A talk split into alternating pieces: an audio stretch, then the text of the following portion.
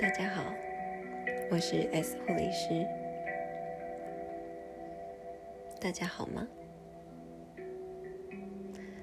嗯，这一集呢，我想了一下，我想还是来分享一个我最近发生的事情吧。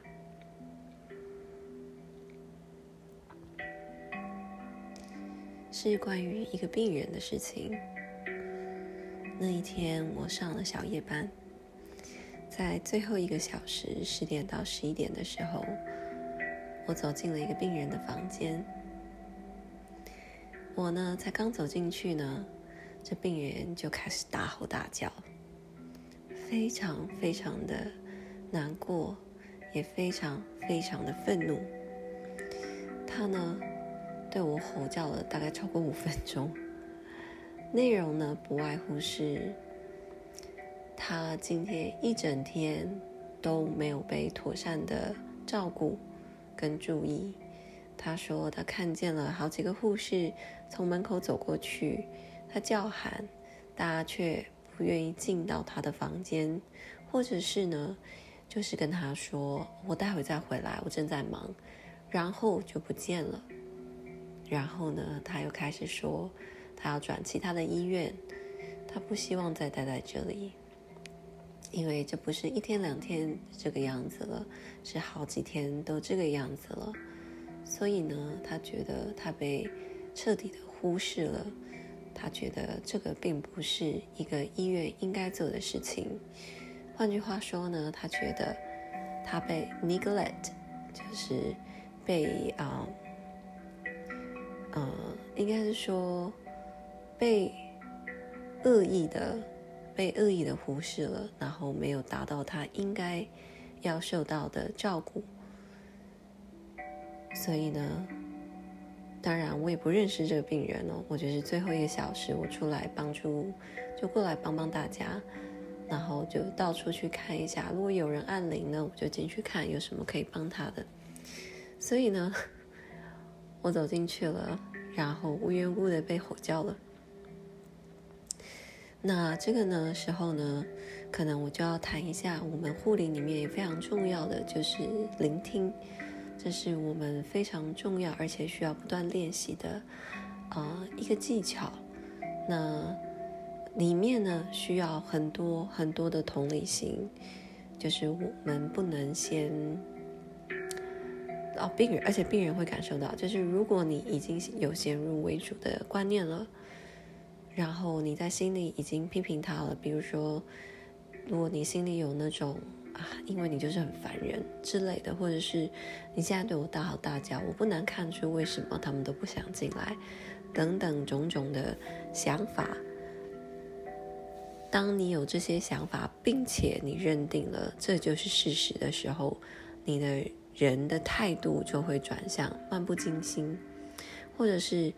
啊，其实你不管表现的再怎么有同理心哦，你看起来就是有种高高在上的感觉。那在非常愤怒而且受伤的病人面前，他们是绝对绝对能够感受到的，然后他们就会变得更生气。所以啊，在那个当下呢，因为我已经有七年的护理经验了，所以啊。当我第一次被病人吼的时候，我当然是吓了一跳。然后他吼的事情呢，也不是我造成的，因为我在那之前我从来没见过他。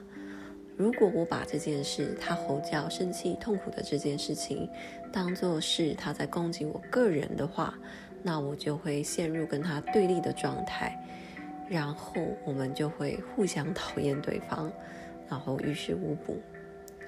所以呢，那个当下在七年之后的训练，我呢就只是，呃，心里呢没有任何的呃批判或者是先入为主观念，我只是听他说，然后在句尾的时候，可能啊重复他说的一些重点，或者是换句话说，把它。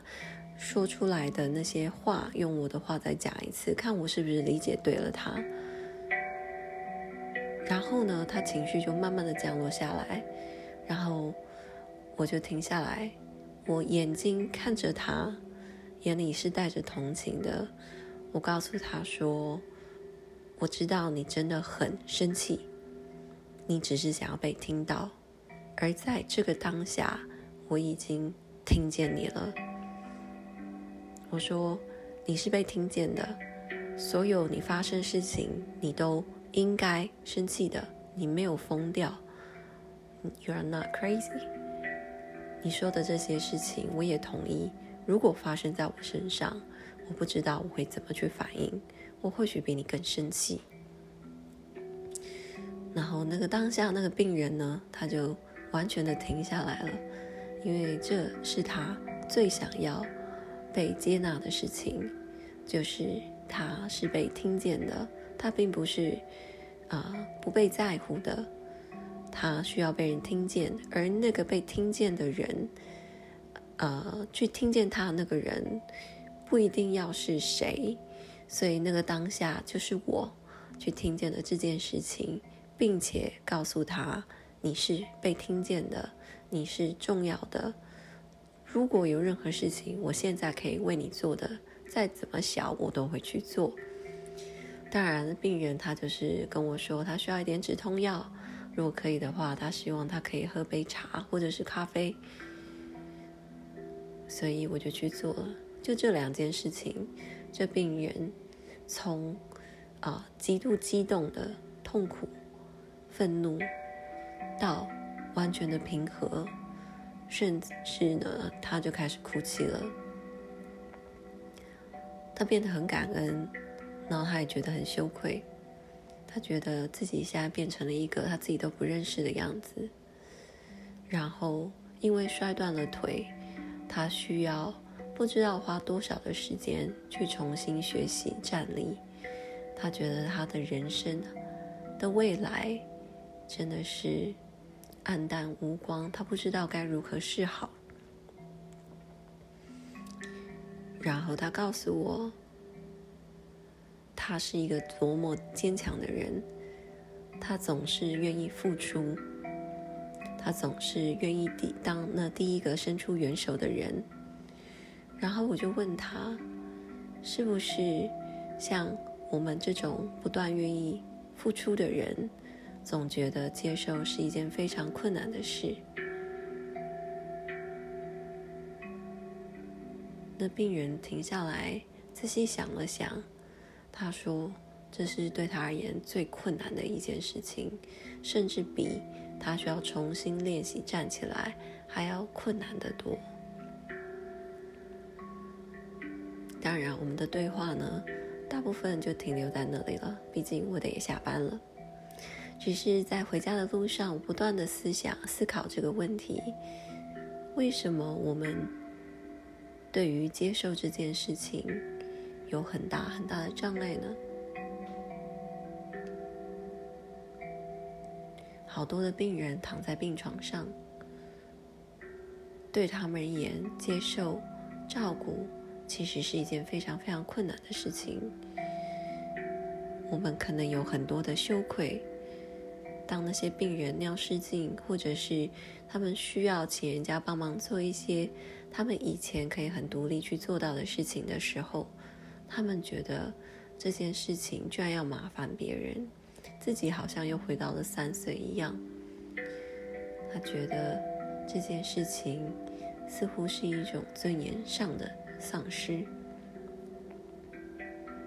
那有些人呢，对于接受帮助或者是接受谏言这件事情，是非常愤怒的，因为他觉得我的人生凭什么你来指手画脚？他们对于建议呢，或者是不同的想法，是无法去接受的。他会告诉我，我的身体我自己最清楚，没有错。你知道怎么样会让自己比较舒服，但是其实呢，你对你自己的身体并不了解。尤其是当我们的身体其实每分每秒都在变化的时候，到底有谁可以正确的说，我真的完全懂了我的身体呢？更何况。要是你真的懂了，你又怎么会来医院呢？怎么就进到了这里？身体怎么就有了这么多的病痛呢？当然，这些话我不可能说。我们来啊照顾病人，并不是为了对他们说教的。我们给了他们的陪伴，我们聆听他们，在适合的时候，我们给予帮助跟支持。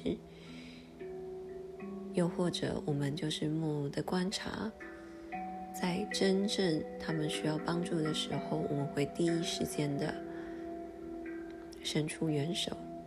我们能做的很多，但也不多，这取决于那个被照顾的人到底是希望什么。关于接受这个议题呢，我在病人的身上看了很多。那对我我自己呢，其实也是一样的。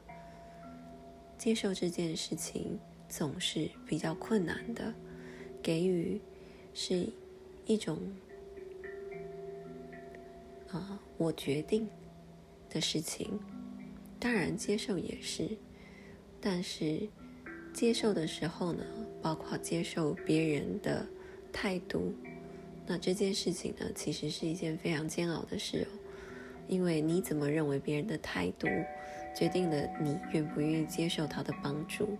他不见得对你是高高在上的，但要是你这么觉得的时候，你就接受不了这个好意。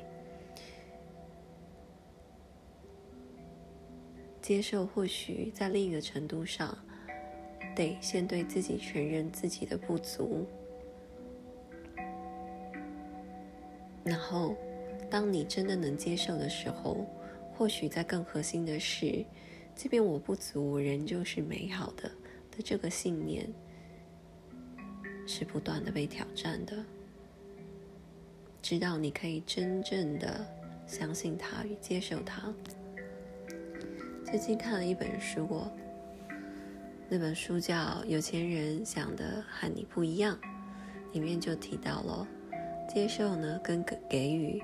是相等的，是一半一半的。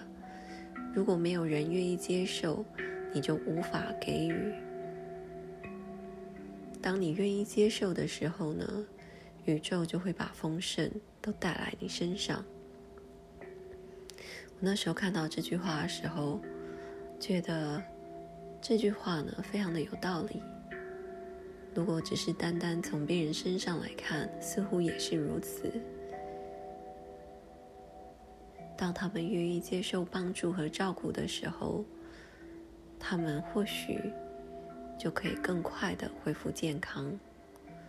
当我们愿意接受宇宙的丰盛、别人的善意的时候，我们就会发现生命中的富足。